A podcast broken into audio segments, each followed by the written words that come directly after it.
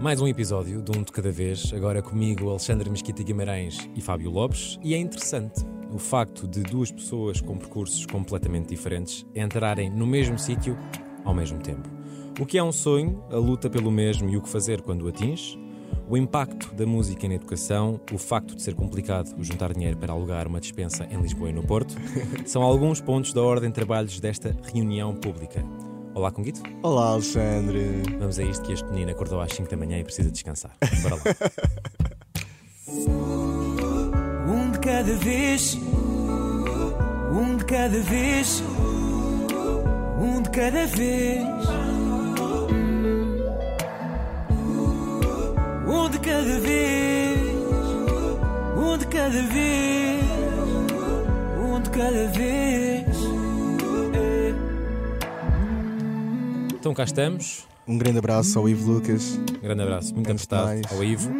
E por aqui falemos primeiro disto, não é? Da Mega Hits. Ah, isto, este magnífico espaço, este estúdio. Este ano celebramos os dois quatro, quatro anos. de- Quatro de anos. Quatro anos. E eu queria mesmo começar por aí, porque acho que posso considerar que para ambos a Mega foi, é um sonho. Uhum, sem sombra de dúvida que sim, Alexandre Fogo. Eh, estar aqui, este estúdio já viu tanto de nós, nós chegámos aqui como jovens, jovenzitos, e já estamos jovens adultos. Tu já tens um bocadinho mais de cabelo branco do que quando A chegaste. minha pergunta é: o que é que é um sonho para ti? Ah, para mim um sonho é um objetivo poético, é eh, atingir algo, procurar atingir algo, eh, crescer e, e sem sombra de dúvida uma resolução. É algo que te faz acordar todas as manhãs, sabes? É para isso que acordas, é um propósito. E quando o atinges?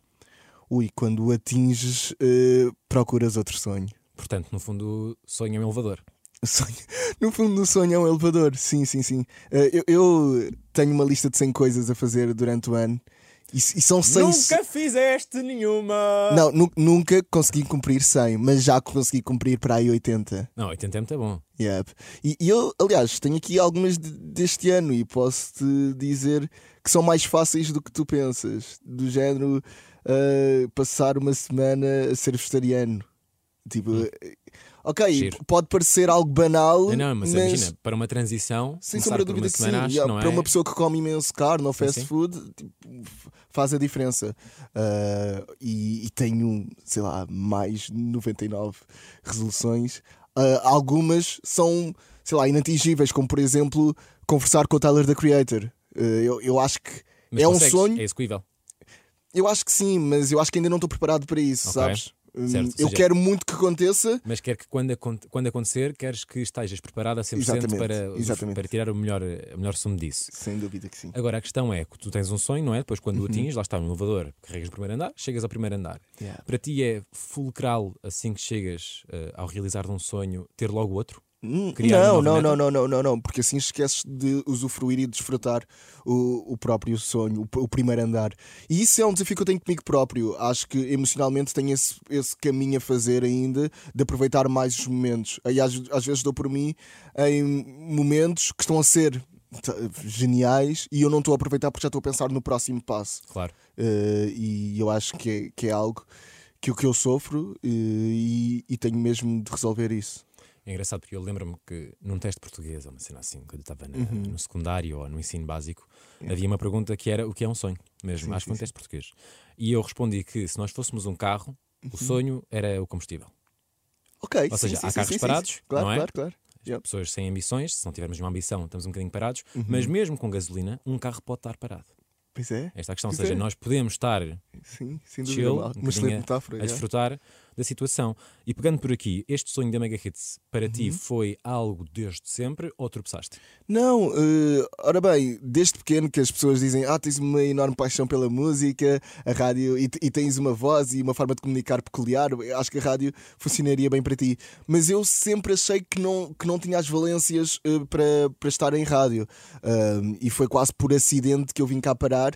Eh, temos de recuar ainda muito no tempo, temos de recuar até, aos o meus início do 16 YouTube, não é? Anos, exatamente, uh, a uma tarde triste de outono. Uh, em que eu estava apenas em casa, aborrecido, sem nada para fazer, e a pensar: ok, vou pegar na câmara da minha irmã e vou dizer para uma câmara como é que eu me sinto neste momento. Grande irmã. A Aquela minha, irmã, ali, a minha irmã nem, nem desconfiava na altura eh, que eu estava a usar a sua máquina sem pedir autorização, como é óbvio. Qualquer irmão mais velho eh, pá, odeia que os seus eh, irmãos mexam nas suas coisas, mas pronto. Yeah, gravei esse vídeo, coloquei, pá, muito pouca gente viu, era uma coisa só da minha turma, não era? Tipo, ah, olha que engraçado, isto está no YouTube, mas pronto, aquelas 15 views, 20 views, pronto. Mas depois, se calhar, do, do décimo A passou também para o décimo B. Exatamente. Yeah. Yeah. Passou para o décimo décimo B. B passou para o décimo primeiro. Lá está. E, e quando eu dei por mim, eu fui, fui de férias e quando eu voltei de férias eu já não era eh, o Fábio, era o Conguito que fazia vídeos para o YouTube. Ah, ele é o Conguito que faz vídeos para o YouTube. Então, Conguito, tudo bem? Ei, ah, bem aquele teu vídeo que fizeste, não sei o Convite, quê. entra aí, no YouTube. Yeah, o Conguito entra aí no YouTube, eh, deixa de ser uma coisa só da minha turma ou só da minha escola, passa a ser eh, da minha zona, vá, ou de, de outras escolas também consumirem o que eu estava a fazer no YouTube. E passa a ser de uma comunidade, o Conguito passa a pertencer a uma comunidade que é a comunidade do YouTube. E, e aí tem contacto com, com pessoas como o Nerb, como o Sake, como a Pep que são pessoas que já faziam vídeos para o YouTube há cerca de seis meses, porque lá está, o YouTube estava a começar naquela altura, eu faço parte da primeira geração, mas tenho contacto com eles hum, e assim, de repente, passado, sei lá, mais uns meses, começamos a ganhar uma notoriedade gigantesca, explodimos neste caso. E lembro-me que a primeira vez que uma rádio convidou youtubers foi a Mega. Como Eh, convidados. como convidados, lá está. Eh, E, e chegámos à Mega. Eu lembro-me do Nerb estar a dizer: Olha, eu fui convidado para ir à Mega. E nós, tipo, oh meu Deus, isso é espetacular! É a tipo." cena, o convite da- de uma rádio é a cena de ir ao mainstream. Yeah, é, é, é pá, é valorizar o que nós estamos a fazer, é deixarmos de ser os miúdos que estão ali no seu quarto a fazer Ou umas seja, alguém, uma entidade, está a validar o teu Uhum. Sim, conteúdo. e uma entidade como a Mega, ou seja, Sim, porque uma podia coisa. ser uma entidade assim qualquer. Por- por- Outra coisa é o grupo Renascença. Lá é? está, lá- sim. sem dúvida. Não era desvalorizar, não quero nunca desvalorizar as rádios locais, mas um projeto mais pequeno, ou assim, ou de amigos, Sim, convidar-nos para, para irmos conversar sobre o que estávamos a fazer no YouTube. Mas uma rádio da dimensão da Mega Hits de- naquela altura, convidar-nos para, olha, vem aqui e partilha o que é isto de ser youtuber, hum, pá, para nós foi, foi, foi genial. E eu lembro-me de chegar aos estúdios, na altura era no Chiado ainda, as instalações, e olhar para aquilo tudo e para os estúdios eh, com diferentes cores e pensar, ah, isto é genial. Na altura, conversar com a Joana Gama, com o Rui Maria Pego também, que ainda, que ainda estavam aqui, hum, e eu pensar, "Yeah, isto é fixe, isto é muito fixe. E corta para quatro anos depois eh, disso, não, cinco anos depois disso. eh, Recebo uma chamada do nosso diretor Nelson Nelson Cunha. Cunha a dizer: Olha, Fábio, o que é que vais fazer nestes festivais? E eu a pensar: Olha, Nelson, não tenho nada preparado para esta época de festivais, portanto, e amava estar convosco. E, e ele, então, olha, vem aqui conversar comigo. E pronto, vim cá conversar. E Corta eu- para festivais janeiro, todos os dias na Mega Hits.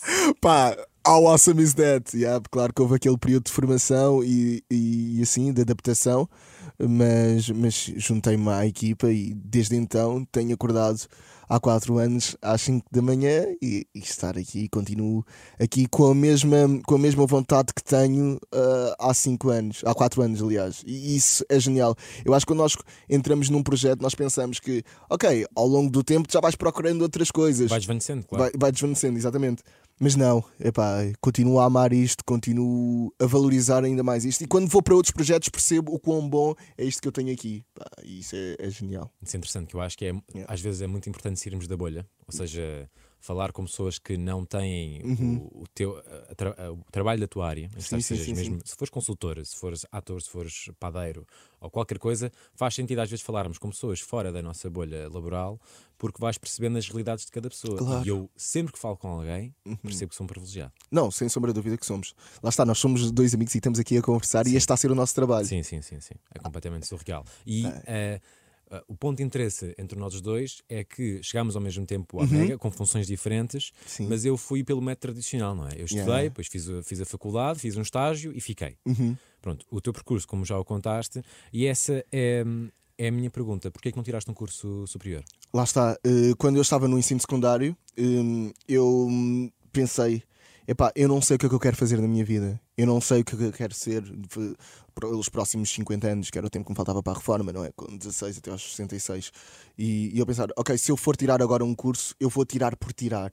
Eu vou tirar para dizer que tenho um curso superior e eu não quero isso. Eh, sempre na minha cabeça meti na cabe eh, tinha metido na cabeça que, ok, tudo o que eu quero tem de ser por um motivo específico e tudo que eu fizer eh, tem de valer a pena. Eu não vou estar a trabalhar, eh, a suportar os custos de um, de um curso superior para dizer que o tenho. Mas eu sei também que vou aproveitar este pequeno período que tenho agora, destes dois, três anos, para passear, eh, para tentar descobrir-me, para aventurar-me noutros, noutros campos. E encontraste-te? E, se calhar aí vou descobrir uma coisa para tirar no curso superior e aprender mais. Sim, encontrei-me, percebi que a minha paixão pela música tinha de ser ainda mais explorada. E acho que isso aconteceu principalmente nestes três anos, depois do meu, do meu ensino secundário. hum, eu consegui perceber que o que eu queria mesmo fazer era comunicar sobre a música. Eh, E, e lá está. Estou na rádio e isso é fantástico. A verdade é que a escola e a faculdade, e Uhum. eu fiz as duas coisas, às vezes Yeah. sinto que podem ser tramadas. Porque, hum, por Yeah. exemplo, acho que afunila muito. Pois é, e, e isso eh, agora também vou cascar aqui um bocado no nosso ensino de educação que ensinam-nos a ser como aos outros e, e cortam-nos um bocado aquela coisa do, do tens de ser tu próprio. E isso é. Pá, eu, eu acho que é, essa identidade é o que nos distingue. Portanto, nós não podemos querer ser hum, iguais aos outros. Tipo, eu não quero que o Alexandre seja igual ao Fábio Claro. não- e, e o Alexandre não pode ser igual ao Fábio. O Alexandre tem de ser diferente, como o Alexandre é. A questão do sistema educacional, eu acho que é um bocado como, como a política, e o Churchill disse que a democracia é o pior sistema político Yeah. que existe, à exceção de todos os outros.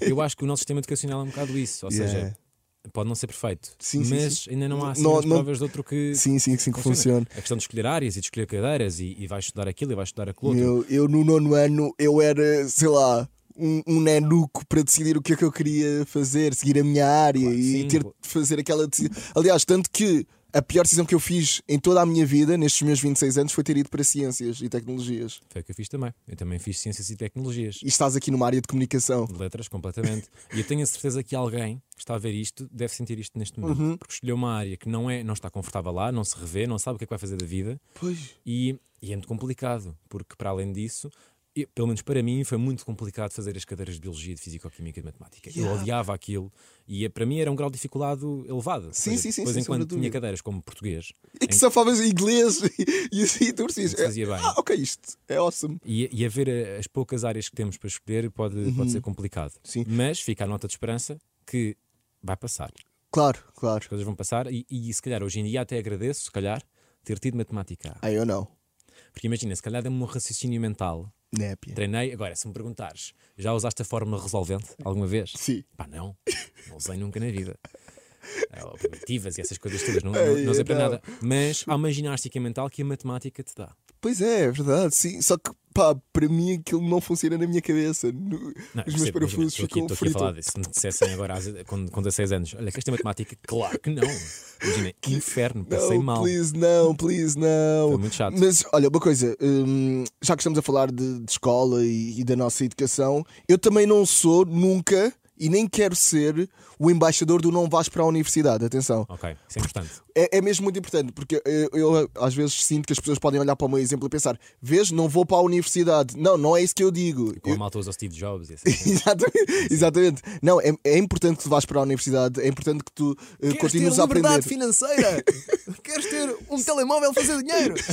Sai da faculdade, não, não sigas os passos de toda a gente. Isto aqui não é o Forex. hein? Não, não, não, não, não, nada disso. Tu Tens, tens de ir para a faculdade, tens de procurar aprender mais, sem sombra de dúvida. E eu acho isso é, é importante. Mas tens de aprender mais numa área que tu queres aprender. A, partir do momento em que decides, ok, eu quero aprender mais sobre isso, eu acho que tu deves fazer o máximo para aprenderes mais sobre isso. E cada vez há mais cursos profissionais. Claro, sem sombra de dúvida. Portanto, podes explorar essa área à vontade. Uh, percebo que seja difícil, numa idade muito prematura, teres de fazer essa decisão. Portanto, se calhar podes não ir para a faculdade logo quando acabas o, ensino secundário, podes tirar se calhar um ou, ou dois anos sabáticos e, e depois e, procurares um curso superior que se enquadre mais com o que tu procuras. Imagina que o sistema educacional era ao contrário. Ou seja, em vez de tu escolheres uma área e depois dentro dessa área perceberes o que é que tens talento, o que é que gostas, imagina que era, tu sabes que tens um talento e vais tentar estudar algo sobre isso. O que é inverter, mas é muito complicado fazer isto, não é para toda a gente, não é? Porque depois Yeah. cada um teria o seu, o seu talento. O que eu acho é que eu, eu acredito plenamente era- que toda, que toda a gente tem um talento. Eu também acredito, só que não Plenamente. explora. O problema eu acho que muita gente morre sem saber qual é. Pois, já. Porque já não, não explora. Não explora, E é, muito, e é muito privilegiado Sim, poder explorá-lo. Sim, sim, sim, sim, sim, sem sombra de dúvida que sim. N- Yeah. Não tens que trabalhar aos 14 anos e, e, e fazer dinheiro para, para meter comida Eu, na eu mesa, próprio do dia. sou um privilegiado porque houve ali um momento da minha educação em que os meus pais disseram: Ok, tu podes não eh, ir eh, estudar, podes não investir na tua educação, podes investir nos teus vídeos do YouTube que não te dão rendimentos nenhuns eh, e Nós olha, suportamos, nós para suportamos, perceber se exatamente. esse teu sonho resulta. Yeah. Foi o que aconteceu comigo. Ah, e pior é que nem sequer havia exemplos. Tipo, eu não podia chegar aos meus pais e dizer: Olha, eu vou ser como um Rui Unas, ou eu vou ser como um João Mazarra. Não, não havia exemplos nenhum. Eu era só um miúdo que fazia vídeos no quarto. Yeah, isso não ter uma referência é. é, é Para os meus frita. pais, eu, eu, eu valorizo imenso os meus pais terem tido essa ginástica mental de perceberem: tipo, ok, vamos deixar que isto aconteça. Ah, e, e, pá, e a sorte, e a minha sorte é que isso funcionou mesmo. Interessante. E ainda na escola, os teus amigos de hoje em dia são os amigos da escola? Não. Tenho dois amigos do meu secundário. Ah, Isto porque a minha pergunta é: eh, as pessoas com que eu me rodeio, Uhum. geralmente eh, os amigos ou vêm do, da escola, ou da faculdade, Sim, sim. ou depois do trabalho. Yeah. Pronto, as pessoas vão formando círculos de amizade nestes, nestes âmbitos. Uhum. Qual é o teu âmbito para criar amizades? Aí, olha, eu sou, eu sou um bocado exigente com as pessoas. Hum, eu sou um bocado também. Tu deixas de seguir logo no Instagram, que é uma Eu, coisa eu deixo de seguir. Eu, eu- Alex, eu, eu gosto muito de ti, tu és meu amigo. Mas se o conteúdo não interessar, tu. eu, eu deixo de seguir. E, e- e se tu me vieres questionar, olha, Fábio, porquê que me deixaste de seguir? Estás chateado comigo? Eu vou dizer, não, Alex, eu continuo a gostar imenso de ti, adoro conversar contigo, mas eu simplesmente não me identifico com o que tu publicas. Como estás tanto tempo no. Ou seja, como passamos tanto tempo nas redes sociais, tu Uhum. queres que o tempo que passas lá seja usufruído da, Sim, sim, da, sim, da sim. melhor forma. Mas isto não é o sentido verdadeiro da amizade. A minha pergunta Não, é yeah. a amizade na vida real sem ser por um ecrã. Ok, eu sou demasiado exigente com, com os meus amigos e sou demasiado exigente com as pessoas e, e das minhas relações pessoais. E o que aconteceu foi de- eu, depois do secundário, eu distanciei-me muito mesmo dos meus amigos do secundário, até porque eles seguiram as, as suas áreas, foram para cursos tirar para outras universidades, outros mudaram eh, de área, de zonas, vá, onde vivíamos, e eu simplesmente eh, agarrei-me aos meus novos amigos, que eram eh, as pessoas com quem eu passava mais tempo, o pessoal do YouTube. Eh, ou seja, fui eh, fortalecendo essas relações. E se calhar fui até descuidando, eh, se calhar até não, não tinha, digamos, tempo para, para dar aos meus amigos do ensino secundário. Então aí comecei a perder essas amizades. E sempre que me convidavam para típicas festas, eu não tinha Jantares. disposição para aquilo. E eu estava muito focado na minha carreira como youtuber. Eu, se calhar, queria, preferia ir eh, tomar um café com o Alexandre do YouTube, porque o Alexandre poderia ensinar-me como é que eu edito eh, vídeos de outra maneira. Ou de- se calhar vou tomar um, um café com o Miguel Luz, que é da minha zona, aqui em Sintra. É uma pessoa muito talentosa. Lá está, e, e tem 16 anos e eu tenho, já tenho 20 anos e o Miguel tem 16 e eu posso aprender muito mais com esta pessoa que tem 16 anos do que uma pessoa que tem 20 anos. Hum, E faz-te falta teres alguma amizade com 10 anos, por exemplo? 10 anos de amizade? Não, ainda tenho, lá está, tenho dois amigos no meu secundário com quem regularmente vamos jantar, agora tem- nos tempos que vivemos não, mas fazemos videochamadas regularmente. E depois tenho outro grupo de amigos que são os meus amigos de infância mesmo, amigos que me viram nascer, amigos de Viseu, ah, com quem... Ah, com quem eu saí de todos os grupos do WhatsApp, porque eu quero... saíste dos grupos todos do WhatsApp de, de amizade. De amizade, exatamente. Yeah, saí porque eu quero ter uma boa imagem deles e eu quero que quando eu vá conversar com eles, eu, eu quero falar a sério. Eu não quero ter aquela conversa da chacha. E isso acontece muito nos grupos do WhatsApp, que são o- as random piadas, as piadas aleatórias, Memes, é? memes, pá, e eu, e eu não quero encher o meu telemóvel com isso. Mas, mas sei que também, pá, não é assim que se vive e não é assim que se vive as relações pessoais, não é? Tens de alimentar. Mas eu prefiro, ok, não estar no grupo com o Alexandre e daqui a 5 minutos, daqui, pá, tenho saudades do Alexandre, vou ligar. Alexandre, como é que estás? Olha, o que é que tens feito? Como é que te sentes a sério? E, e eu acho que isso é muito mais real do que eu estar sempre a perguntar ao Alexandre todos os dias: Olá, tudo bem? Olha esta piada. Ah, Alexandre, tudo bem? Olha esta piada. E eu depois nem sequer sei como é que o Alexandre está e eu falo com o Alexandre todos os dias. Tipo, não é bem isso que eu quero. Então nas minhas amizades funcionou um bocadinho assim. Ahm, pronto, eu, eu se calhar tenho para aí três, quatro pessoas com quem eu falo diariamente, tirando as pessoas com quem eu Claro, trabalho. com, Yeah, com- yeah. com quem trabalhas. Yeah. Mas isso acaba por ser interessante. Ou seja, essa escolha de, de- dos amigos de infância, de, tu cresceste no, Uhum. no norte, com os amigos do trabalho, ou seja, porque isto é, lá está, é, é tal eh, os círculos em que tu escolhes as amizades. Eu acabei por o meu círculo mais sempre- próximo é da escola. Pois. Yeah. E, e tu sais com eles, imagina, festas, tudo. yeah. E, tens, É e são de áreas totalmente diferentes. Totalmente. Yeah. Tenho, é tenho eh, advogados, Uhum. consultores, engenheiros, um filósofo. ou seja, tenho- vamos a todo lado, isso acaba por ser depois interessante. E eles compreendem as tuas preocupações? É Acho que difícil. Acho, Ok. que, acho que sim, ou seja, mas não, ou seja, se calhar não, se eu disser que pá, não posso mesmo faltar ao, ao Sudoeste, eles se calhar olham para mim e dizem, mas tu ainda queres ir ao Sudoeste? Eu, pá, quero. Yeah. Quero porque eu gosto mesmo, gosto Sim. mesmo daquilo e isso Sim, sim, sim, sim, sim. Sobre a amizade, eu acho que nós os dois ainda não estamos num patamar eh, etário que nos dê toda a credibilidade para falar sobre, hum, sobre amizade. Sem dúvida. Sem Ainda dú- falta, ainda falta muita coisa. Deixa-me só aqui confirmar. Estava só aqui a ver se estava a gravar, mas eu acho que está. Está tudo ótimo. Um, e nesse sentido, quando há polos diferentes, acho que uma amizade dá muito trabalho. Pois dá. E eu tenho só 24 anos. Mas Yeah. acho que já, acho- já cheguei a este raciocínio. Uhum. Também porque, se calhar, o meu melhor amigo uh, vive fora já há cerca de 3 anos. Ok, sim, sim. Ou seja, a pessoa com quem eu mais me dou e mais falo não está comigo Uhum. uh, diari- diariamente. E eu acho que uma amizade que, que há essa disciplina, até, até digo disciplina, Sim, sim, sim. de fazer aquele telefonema, se calhar semanal ou, ou quinzenal, acaba por alimentar uma amizade que dá trabalho. Eu, a certa altura, eu, com- eu comparo uma amizade com, com uma relação amorosa. Sim, sim. Porque é uma relação. Yep, Sem dúvida. E- E, e tens de dedicar, tens de dedicar, de dedicar muito tempo. tempo. muito tempo para uma amizade, porque tu não podes simplesmente só perguntar: Olá, como estás? Porque fala-se muito de dedicar tempo a uma relação amorosa, faz Uhum. sentido, porque tens, mas não se fala tanto deste, deste tempo para uma amizade. Então, e Alexandre, quantas pessoas tu segues no Instagram 500 e tal, acho e tu achas que tens 500 amigos? Não, de todo. De Quantos todo. amigos tu achas que tens? Sei, acho que daria 15.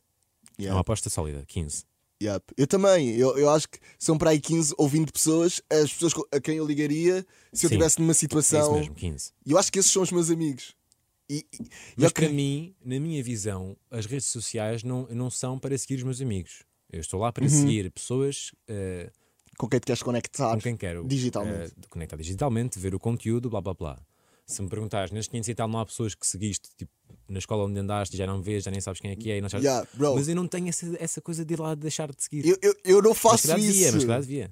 Pá, a malta da minha escola que me perdoa que estiver a ver isto, mas pá, não é por andarmos na mesma escola. Isso era no tempo do Facebook, é que andávamos todos na mesma escola e pronto, olha, ok, amigos. Somos High amigos. five. High five. Exatamente. Agora não, não, não. Claro que se te vir na rua e se me vieres falar comigo, ei, andei dentro da escola. Yeah, claro, lembro-me Não, perfeitamente. não, tipo, deixei de seguir. Não, agora Isso é não, não vou ser esse, essa pessoa. Noutro tópico de infância, música. Uhum. Qual foi o impacto da música na tua infância? Olha, eh, este tema é um tema sensível para mim. Eh, eu amo, eu amo música e Vou-te dizer, tu és a pessoa que eu conheço que mais percebe de música. Uau, uau, digo. que privilégio. Até te digo. Ei, Isto é uma coisa que se calhar não consegues passar tão bem pelas redes sociais, mas tu és um geek, mas um geek Uhum. Yeah, eu, eu sou um bocadinho nerd. Eu é sou um bocadinho completamente nerd. surreal. Ou seja, Oh. eu nunca disse o nome de uma banda que eu vou ver, tipo, eu encontro um vídeo no YouTube uma banda com 2 mil, 2 mil views e eu penso, olha, este ele não vai saber. e a Amanda, tu vir este, ai ai, esse teve aí, teve a colar, teve a colar. Eu, tipo, Bro, isso não tem graça. é. Não é Não, não, não. Eu, eu, eu sou um bocadinho eh, geek no, no mundo da música, mas a música na minha educação foi, foi mesmo muito importante. Eh, lá está, eu cresci, eu cresci num meio muito diferente. Hum, tenho uma irmã mais velha, logo aí tu também tens irmãos mais velhos, portanto sabe- sabes perfeitamente o que, é, o, que, o, que é, o que é isso, que é alguém te dar, olha, ouve isto, alguém te impingir e tu como muito pequeno tipo, nem estás a perceber bem o que está a acontecer, mas estás a consumir. E, e quando eu era pequeno, eh, a minha irmã foi a primeira pessoa a mostrar-me coisas, se calhar, diferentes, eh, em que o, o, o próprio mundo, uh, de, as pessoas da minha idade não estavam habituadas a consumir, mas eu estava a consumir e a gostar imenso. Do género, a minha irmã chegava-me, olha, tens de gostar de Gorillaz e dava-me o, o, disco Demon Days. Uh, e eu, ah, mas isto são desenhos animados? Ah, eu gosto disto. Uh, depois a criar esta sonoridade. Agora a minha irmã dizia, gostaste de Gorillaz? Então houve Daft Punk ou Stardust. E, tu, e eu pensar, ah, ok, não percebo nada do que eles estão a dizer, porque, sei lá, eu tenho 8 anos e estou a ouvir músicas em inglês, mas gosto da sonoridade e, e alimentar-me isto Isso na minha inglês cabeça. nunca, nunca te aconteceu quando eras miúdo ouvir muito uma música nas colunas da tua irmã ou do género e depois decorares aquela sonoridade e quando tens tipo 15 ou 16 anos tentares perceber o que é que dizia a música. Sem Imagina, dúvida, eu yeah. tive um ano, um ano para voltar a descobrir a música Rollin dos Limp Bizkit. Sério? Eu ouvi aquele quando era Yeah. no quarto, eu dividi quarto com o meu irmão até aos 20 e poucos anos, até há muito pouco tempo. E, e a certa altura, a música é Rollin, Rollin, Rollin, Rollin. E eu para mim era boila, boila, boila. Foi que me lembrei, foi o que ficou quando era Yeah, puto. yeah, yeah. E eu quando descobri foi tipo, ai meu Deus. Aconteceu-me outra co- dos Black Eyed Peas, que acho que é com os Papa Roach, não me lembro, uma música desse género também, que é Lindo. Anxiety. Eh, há assim umas músicas que ouvimos quando somos muito putos no quarto Uhum. E, e depois redescobrimos 10 anos depois. Isso é essa graça. Sem sombra de dúvida. Pronto, e, e a música, quando eu era pequeno, abriu-me eh, essa coisa para novos mundos. Ou, ou seja, e depois também tenho a influência dos meus pais, que me davam toda a música vinda da lusofonia. Não apenas de Angola, que é a minha origem, mas também músicas vindas do Brasil, de outros tempos. Ou seja, feita nos anos 70, o movimento tropical ia todo a surgir. E eu pensar, ai, também adoro acordar de manhã e ouvir esta música brasileira super chill em casa e deixar-me bem disposto. Ai, eu também adoro ouvir, ver as, as minhas tias e os meus tios a dançarem eh, fixe. música angolana ou música eh, moçambicana. Ou seja, eu comecei a crescer com pá, mi- milhares de coisas diferentes. E depois entro na adolescência e tenho uma dose de The Weasel para cima, em que aprendo E aí tudo que entra o rap português. É, yeah, é aí que entrou, que entrou o rap, entrou o hip hop. Eh, aliás, eh, eu começo a perceber o que é a vida com The Weasel. Foi aí que eu percebi eh, que vivia em Portugal e como é que era a vida em Portugal, porque tinha a experiência do Carlão e aqui eu já estou a perceber tudo do que ele está a dizer. Portanto, ok, se ele está a dizer que as drogas são más porque as drogas fizeram isto, isto e isto isto, claro que eu não posso consumir drogas. Tipo, é esse o meu primeiro impacto. Eh, se calhar eh, ele estar a dizer que tenho de usar preservativo porque teve uma relação amorosa que de- deu isto, isto, isto isto, claro que eu também, quando crescer, tenho de usar preservativos, coisas assim do género. Então hum, foi, foi, foi a, principal, o principal impacto na minha, na minha formação e na minha educação. Claro que depois isso fez com que eu quisesse explorar muito mais o mundo da música e outros, os amigos dos próprios Claro. da Weasel. Tipo, ok, daí vou passar para Expensive Soul, vou passar para o Bossa vou passar para o Valete, vou passar para o Sam da Kid. E, e pronto, quando dei para mim, ah, eu conheço estes artistas todos. Yep. Corta para 20 anos depois, estes artistas estarem aqui sentados ao meu lado Estás na Mega e eu estou a conversar com eles e a perceber, tipo, uau, vocês são mesmo pessoas Isto é uma normais. coisa muito, uma bolha nossa, não é? Nossa. Pessoas de entretenimento que Yeah. acabam por entrevistar pessoas que cresceram a ouvir. Pai, e teres o número de telemóvel Sim, sim, deles sim, e eles é mandarem-te completamente surreal. mensagens. Yeah, É surreal. Pá, esquece. meu. Foi aqui 5 segundos uma bolha nossa. Desculpem, desculpem. Mas é interessante. The Weasel foi o primeiro CD que tive na minha vida. Aí, redefinições. pelos meus pais. Redefinições e depois o, o Amor Carne e Moral Malazer dizer, também recebi. yeah. E os meus pais também me ofereceram o- praticamente o Sam da Kid. Ah. Mas o- uma coisa que me bateu muito Uhum. enquanto menino privilegiado, porque eu sempre o fui, e, felizmente tive essa sorte, Sim, sim, andar num colégio, uma família unida, comida na mesa, roupa encomada. Yeah. O Serviço Público do Valete foi um álbum que para, para mim. Deu-te uma realidade, uma dose claro. de realidade. Ou seja, yeah. um, um miúdo com 11 anos ouvir o Subúrbios Yeah, é isso. percebe Yeah. não.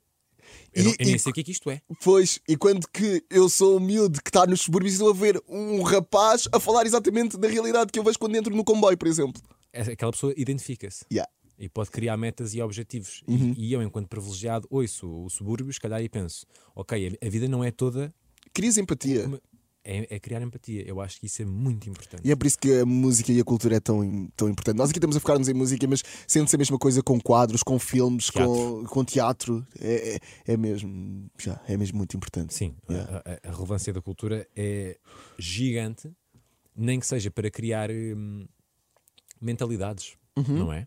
Para o país pensar sobre Yep, si. yep. E infelizmente nós vivemos num país que não valoriza assim tanto a cultura e os artistas, mas, mas eu acho que é uma mentalidade que temos de mudar e nós próprios, a nossa geração, nós, nós somos os adultos do amanhã. Portanto, se nós, valor, se nós começarmos a valorizar imenso a cultura, quando formos nós a mandar, porque vamos ser nós a mandar e vamos ser nós a, a- a educar as gerações futuras, e quando isso acontecer, epá, nós, nós temos de valorizar 10 vezes mais. Epá, é tramada. A cultura foi muito bode expiatório desta, desta pandemia. Pois Ou seja, foi. Eu, queria, eu queria perceber como é que teria sido uma semana de pandemia, de Sem- confinamento, sem, cultura.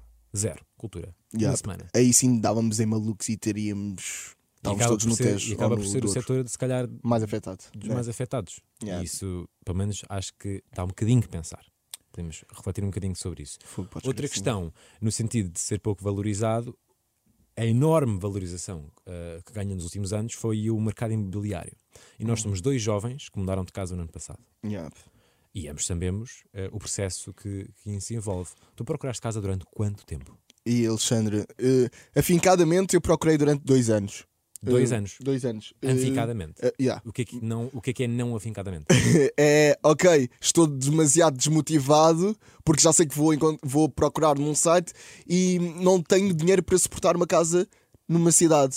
Eh, na cidade onde eu trabalho, onde eu vivo, onde eu quero continuar. Eh, se calhar devia procurar casas em Londres porque estão pelo mesmo preço, não é? E eu já que tenho o sonho de passar uma temporada em Londres, eh, se calhar vou emigrar. Mas não, não vou emigrar porque, ok, tenho outras coisas que me fazem ficar aqui. Ahm, pá, foi, foi muito difícil hum, encontrar uma casa e, e cada vez mais tenho pena. Lá está, como tu disseste há bocado, eu também sou um jovem privilegiado porque tenho um, um emprego, tenho um salário mensal, tenho boas condições de trabalho e E financeiras. tiveste todas as hipóteses da tua vida para chegar até aqui? Exatamente, e, e isso, hum, pá, para ou seja, para mim ainda era mais descabido eu não conseguir arranjar uma casa, porque eh, como assim isto está a acontecer? Como assim? Eu eh, abro todos os dias um site, procuro, vejo as condições da casa e tento fazer uma espécie de balança eh, e não consigo perceber porque é que isto é tão caro. Oh, eh, como assim não vejo políticas criadas pelas nossas câmaras municipais, pelos nossos governos, que, que ajudam, que tentem ajudar os jovens? E todos nós sabemos que existem alguns programas, eh, tanto das câmaras municipais de Lisboa, sei que a Câmara Municipal de Oeiras também tem, e Sim, pronto. A eficácia não chega sequer ao número de. Da procura. Sim. Não dá, não nem dá, não dá. E depois temos eh, estatísticas dos jovens que agora vivem até muito mais tarde na casa dos pais e então, claro, se nós recebemos 10 euros e uma casa custa 70, eh, então como é, que- como, como é que vai acontecer? À data da gravação deste, deste episódio, Uhum. saiu no dia anterior uma notícia no- na secção da Economia do Expresso. Eh, a seguinte notícia: se pensava que a pandemia ia fazer baixar os preços das casas, enganou-se. Subiram 4,8% em 2020. Yeah. Ou seja, com uma pandemia, com as pessoas a passarem mal eh, a, a- níveis económicos, as casas sobem de preço. Yeah. E nós vivemos numa altura em que rende muito mais comprar uma casa. O problema é ter aquela entrada. Sim, Porque para quem não sabe, ou seja, numa casa pode-se arrendar, que é pagar Uhum. uma renda a alguém, um senhorio de uma casa, o dono da casa. E a casa ou nunca então- é tua, ou seja, estás a é gastar. gastar dinheiro para a casa nunca ser tua. Estás a alugar um espaço. Ou então comprar uma casa. Podes comprar uma casa com empréstimo ao banco, mas tem que se fazer uma entrada. Ou seja, o banco paga 80% ou 90%, depende dos valores depois de cada casa. E ter 10% do valor de uma casa é muito dinheiro. É mesmo muito dinheiro. É muito dinheiro. Estamos a falar de 13 mil euros num, numa, num bom preço, de 130 mil, não é? Sim. Ou seja, que não existe. Raro. Agora a questão é: procura uma casa em Lisboa, e eu não sei os dados do Porto porque não, não moro no Porto, Sim, mas mas nas duas grandes cidades semelhantes. em Portugal, procura o preço das casas e encontrares uma casa. eh, por menos de 150 mil euros é um achado e se calhar pagas 150 mil euros, mas ainda tens de fazer umas obras e Depois tens é de fazer. E, Depois há uma cave sem janelas. e, e pronto, ou então vais para, para os arredores da cidade e depois, infelizmente, não temos sistemas de transporte que funcionem assim tão bem, e depois ficas a viver neste limbo, e depois fazes uma compra de uma casa e depois estás arrepend, eh, arrependes do, do investimento. Epá, é, um- é um processo muito difícil. E faz-me pensar: será que os jovens de, outros países também se sentem assim? Tipo, Eu acho que sim. é uma cena da nossa geração. O Não sei. capitalismo evoluiu tanto assim no mundo que colocou todos os jovens deste, desta geração. Eu acho que a nossa situação. geração apanhou foi o boom turístico português. O turismo em Portugal há, Uhum. sei lá, 15 anos não tinha nada a ver com, com o que é agora. Agora não, pronto, Sim, sim, sim, pandemia, mas se calhar há um ano, em 2019, Yeah, ou yeah. seja, é uma loucura. E eu vivi fora, ou seja, já fiz o. Pois é, em, em uma cidade como Barcelona. Eu, eu vivi em Barcelona, que é engraçado viver lá, depois chegar a Lisboa e perceber: ah, isto está a ficar Barcelona. Yeah. Ou seja, eu fui Uhum. lá. Quanto é que eu paguei por um quarto no centro de Barcelona? Quanto? 400. Um Ok. quarto. Yeah. Um quarto. E o que está a acontecer em Lisboa é exatamente a No mesma centro de coisa. Barcelona, já eu, agora. No centro de Barcelona, eu, estrangeiro, Yeah. estudante, Uhum. vivi no centro. Onde Yeah. é que está a viver o jovem catalão, Yeah. da mesma idade? Pois. Nos arredores. Nos arredores. Ou em casa dos pais. É igualzinho. Ou seja, enquanto nós estamos aqui, eh, eu, eu mudei para os arredores, Uhum. aqui em Lisboa. Eu neste momento faço uma coisa. Eu cresci em Lisboa e não entro em Lisboa eh, para para- para viver e para trabalhar. Vivo fora de Lisboa e trabalho fora de Lisboa. Sim, sim, sim. aqui a rádio é, é mesmo na, na fronteira. Sim, sim, sim, mas. yeah. Mas, ou seja, não, não vou ao, ao- ao centro de Lisboa. Eu acho que é isso que vai acontecer aos jovens também, porque há que Pois é. aconteceu lá. Yeah. E há uma coisa em Barcelona que é: tu já não ouves o catalão na rua e ouves muito pouco espanhol. Se fores para, Uhum. para a Praça da Catalunha, para as Ramblas, o que vai acontecer é que estás a ouvir em inglês. Pois é. E depois há muitas pessoas que dizem, ah, e tal, a identidade portuguesa, não podemos tirar isso. Pá, calma, também, imagina. É Sim, bom, sim. o turismo é bom. Claro, e precisamos do turismo. Atenção, Precisamos mas eu acho que precisamos de medidas para regular esse turismo. Precisamos é, é- é de regular tudo isto. Claro, principalmente na habitação. yeah. E, e para não falarmos de casos que, de pessoas que têm sido despejadas porque o senhorio quer eh, tornar aquilo em alojamento local. Pá, e, e isso não pode acontecer nunca, nunca, nunca, nunca. Há pessoas que são despejadas por outros motivos, mas pronto. Ah, Yeah. Depois acaba, e, e acabas por ver anúncios de se calhar de casas em 2018 que estavam a arrendar por 1500 euros e depois quando começou ali a pandemia já estavam por 700. Yeah, E a pessoa fica ali a pensar e tal e coisa. Por falar em, Uhum. em anúncios de casas, Yep. chegou-me a passar pelo, pelo Twitter uma ou du- duas imagens de pessoas negras Uhum. que quando faziam, ou seja, ah, quero ver a casa, é interessante e tal. E o senhor perguntava, ah, de onde é que é? E se a pessoa respondia eh, Angola, Guiné Uhum. ou, ou algo do género, a casa não estava disponível. E depois mostrava um print de um amigo branco eh, português Yeah. a dizer, ah, sim, sou aqui, sou aqui de Lisboa e tal. Ah, sim, sim, venha ver. Isto nunca te chegou a acontecer a ti. Não, A minha nunca, nunca, é nunca me chegou a acontecer. Hum, já tive casos, não, não, não assim tão explícitos, não é? Uh, em que já me senti desvalorizado pela minha cor da pele. Hum, e epá, não, não, vou, não vou estar aqui a enumerá-los, uh, até porque, lá está, não, não é por dizer que, que isto ou isto já me aconteceu, assim, isto não é, não é assim que funciona. Eu acho que, para já, eu vou começar pelo outro lado, que é, primeiro, eh, eu, eu sou o Fábio Lopes, sou o Conguito. Mas essa é a minha pergunta. É que tu és o Conguito aqui, mas és o Fábio no The Voice. Uhum. Porquê? Ah, porque no The Voice, não, as pessoas que assistem o The Voice não estavam preparadas para eu ser o Conguito. Não estavam preparadas para, para que eu fosse chamado de Conguito, que foi um nome que eu escolhi e que foi ah, um nome em que eu pensei, ok, isto tem uma conotação negativa, eu vou trabalhar tanto para que ah, as pessoas percebam que podes ser chamado do que tu quiseres, mas o teu trabalho vai falar por ti. O teu trabalho, a tua identidade, quem tu és, vai falar mais alto. Um, e é por isso que eu sou o Conguito aqui e quero continuar a ser o Conguito aqui. Não é uma coisa de ah, ok, é o Conguito por ser um miúdo preto, engraçado, tipo gordinho, whatever. Não, não tem nada a ver com isso. Uh, é muito mais além do que isso. E, e depois, o que aconteceu também com este, com, com este boom desta conversa, e eu acho que é mesmo muito importante nós conversarmos todos, uh, apesar de poucas pessoas procurarem a conversa, e isso é um problema. uh, é que eu, como tenho algum dietismo, as pessoas ehm, procuraram que eu fosse a cara do movimento. Pois.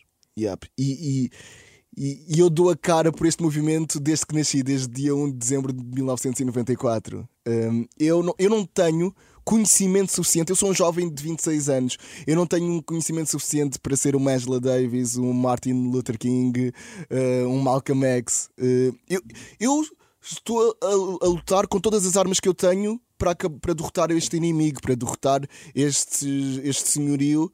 Estou a, da- a dar eh, coisas- todas as minhas lutas para derrotar este racismo institucionalizado que existe na nossa sociedade. Mas como é que foi crescer e tentar ter uma carreira no entretenimento Uhum. sem ter uma referência de uma pessoa preta? E se, se, se tinhas ou não, não sei se tinhas. Eu acho que não tinhas Não, porque, não, não tinha, porque não, há. tinha. Eh, As minhas, as minhas principais referências eram todas eh, de fora. Uh, ou seja, eu queria pensar, quando eu comecei a ganhar alguma notoriedade no YouTube e eu uh, no YouTube a procurar pessoas uh, que me pudessem ajudar ou que eu me pudesse identificar, eu procurava o Chris Rock ou uma coisa assim, ou mais comediantes, ou o Dave Chappelle. era mais fora do, do mundo do entretenimento nacional. Um, e isso foi difícil, mas ao mesmo tempo eu pensei, ok, se não existe ninguém, eu posso pegar nesta fraqueza e torná-la numa força bora. E também sempre tive o incentivo dos meus pais e da minha irmã, portanto, disseram: ok, vai ser muito difícil, podes nunca atingir, tem noção disso, mas também, pá, existe uma probabilidade pequena de conseguires. Portanto, bora lutar e vais encontrar pessoas uh, brancas que estão no topo da, da cadeia, vá, digamos, que te vão dar a mão e que te vão ajudar. Uh, e é essas pessoas que também tens de procurar e que tens de atrair para a tua vida. E isso foi, foi mesmo muito importante. Não, e é importante falar contigo sobre isto, porque eu acho que quando falamos de racismo, uhum. acho importante falarmos sobre as pessoas que são lesadas com o yeah. racismo. Quando falamos de homofobia, acho que devemos falar com um homossexual. Sem transfobia com um transexual. Sem e, dúvida. E assim em diante. Falando do, do racismo contigo, uhum. até, até tenho uma pergunta muito básica para te fazer. Então. Que é, quando foi a questão do Bernardo Silva? Yeah, eu senti-me zero ofendido. Zero ofendido. Mas ele Mas foi castigado. Ele foi castigado. Atenção, eu senti-me zero ofendido. Só que o, parênteses, o Bernardo Silva, o jogador de futebol do Manchester City, uhum. fez uma piada nas redes sociais ao comparar um colega de equipa preto com, com o emblema da marca, com o da marca de chocolate. Yeah. Que era uma piada deles e que eles, pronto, provavelmente já, já, tinham, essa, já tinham tido essa, essa brincadeira antes. Uh, pronto. Mas o facto de eu não me sentir ofendido não significa que ele não mereça o castigo. Atenção, porque eu, eu não sei nada desta vida, Alexandra. Tipo, eu sou. Eu, eu não, posso estar a dizer aqui uma coisa, é que para mim é uma verdade, mas, mas posso estar totalmente errado. E, e, temos de estar cientes disso. E eu não me sentir ofendido não significa que uh, outra pessoa igual a mim não se sinta ofendido. E é, e é essa empatia que temos de ter. E nós hoje em dia pensamos: ah, não, mas isso sempre foi aceite pela sociedade. E yeah, sempre foi, mas agora não é. E agora tens de pensar que podem surgir pessoas que se sentem ofendidas quando alguém chama Conguito, assim como quando alguém liga à televisão e vê a Catarina Furtada chamar o Conguito de Conguito. E temos de respeitar essas pessoas. Portanto, vamos chamar o Fábio de Conguito. Ponto final. Porque, porque vivemos neste mundo. E, e este mundo nós não vivemos sozinhos neste mundo. E, só que isto obriga-nos a quê? Obriga-nos a conversar, obriga-me a eu, preto com preto, conversar: olha, o que é que te ofende e porque é que isto te ofende? Ok, isto te ofende, percebo. Uh, eu com branco, branco, olha, isto, isto ofende-me, por favor, podes não fazer isto por causa disto, disto, disto e disto. O branco com branco a falar: olha, não podemos fazer isto porque isto, isto, isto, isto, isto não se faz porque a outra pessoa sente-se ofendida e porque estamos aqui a viver numa sociedade em que o nosso objetivo é vivermos todos bem, uh, apesar no fundo, de ser uma utopia. Mas é empatia. É empatia. É, é, é o limite empatia. máximo é, é, criar empatia. Yeah, Por isso é que exatamente. eu acho que quando há debates televisivos ou, ou na rádio, yeah. vamos falar sobre racismo. Comigo Bom. tenho quatro homens brancos. Cara, não faz sentido, não é? Falar sobre racismo, uhum. devemos ter pessoas de etnias diferentes. Sem sombra de dúvida que sim. Machismo, ter mulheres. Se calhar. Yeah. E homens sim, também. Sim, sim. Uh, agora temos um debate gigantesco sobre a comunidade cigana e nunca vemos uh, ou vemos uma pessoa uh, cigana a conversar sobre o assunto. E, é e tipo... os que temos são comprados e falsos, mas pronto. é muito complicado. É, é, pá, yeah. é muito complicado e acho que também convém combater, e a nossa geração acho que está a fazer esse papel de uma, de uma certa forma, uh, combater o racismo é uma moda. Ah, não é. Não Falar é, de racismo não é. não é. uma moda. E é mesmo muito importante termos estas conversas. E é importante chegarmos ao exagero porque o exagero obriga-nos a conversar. Ora, aí está. E obriga-nos a dizer tipo, ok, se calhar isso é um exagero, mas é um exagero porquê? Ah, ok. Ok. Então olha, isso é um exagero. Ah, ok, então isso não é um exagero. Se o exagero evita tragédias como a do, a do Bruno Candé, é isso que queremos. Yeah. Sem dúvida. É Pode exagerar ao máximo. Claro que sim. Ainda há poucos dias circulou um, um vídeo na, nas redes sociais uhum. de, um, de um rapaz com os lábios pintados num daqueles uh, sites tipo o Omegle, o Chat Roulette okay, ou algo do género. E as pessoas foram, ele ia rodando, sim, ou seja, sim. ia trocando as pessoas e toda a gente pelo menos as que apareceram, obviamente deve ter cortado, as pessoas que foram dizendo pá, palavras completamente discursos de ódio, surreais. E, isso, isso, e é esse discurso um ódio. Que, pá, que, não, que não pode existir em 2021 e em 2022, porque nós temos acesso à informação, nós temos acesso à história. Uma coisa era, pá, não é desculpando os anos 60, os anos 50 do Estado Novo, mas um, pá, ok, as pessoas não tinham assim tanta informação. Uh, ok. Sim, e... com o acesso que nós temos hoje em dia e perceber que a história é cíclica. Yep. Se as pessoas se, se não tivermos instruídos, a história vai se repetir, porque já se repetiu anteriormente. E, e sei lá, agora provavelmente tu e ou as pessoas que estão, que estão a ver isto perguntam como é que podes ajudar. E eu, e eu acho que eu tenho aqui um mini texto e eu acho que posso dizer isto só favor. para, para tentar perceber como é que se pode ajudar. Ainda temos muito a fazer: protestar e manifestar o nosso desagrado em segurança, conversar e educar com o nosso núcleo de amigos e familiares, apoiar instituições que promovem a cultura africana e não olhar para a comunidade negra com caridade, mas sim com empatia. Com todo o respeito pelas campanhas de sensibilização dos últimos tempos, que temos visto algumas, para mim algumas não foram eficazes, como por exemplo o quadrado preto que toda a gente publicou no Instagram. Eu acho que isso foi mais uma demonstração de pressão social do que manifestação do, contra o fim do racismo. Resumimos imensos dias de protesto e escondemos informações importantes com um fundo preto. E as empresas não vão contratar mais pretos por terem visto o seu feed recheado de fotos a preto. As escolas não vão ter mais fundos para apoiar os seus alunos por termos um feed recheado de fotos a pretos. Os bairros problemáticos não vão ter mais condições por termos um feed recheado de fotos a preto. Os médicos negros não vão deixar de ser rejeitados por pacientes por termos um feed recheado de fotos a preto. A preto. Um, e as pessoas não vão deixar de atravessar a rua quando vem um grupo de jovens negros na sua direção por termos um feed recheado a pretos. E o racismo não vai acabar, porque o Conguido deu uma entrevista a falar sobre o assunto. O racismo vai acabar quando todos nós percebermos o nosso privilégio e tentarmos usá-lo de uma forma positiva na nossa comunidade. É isto que eu tenho a dizer. Muito Oh. obrigado. Nada.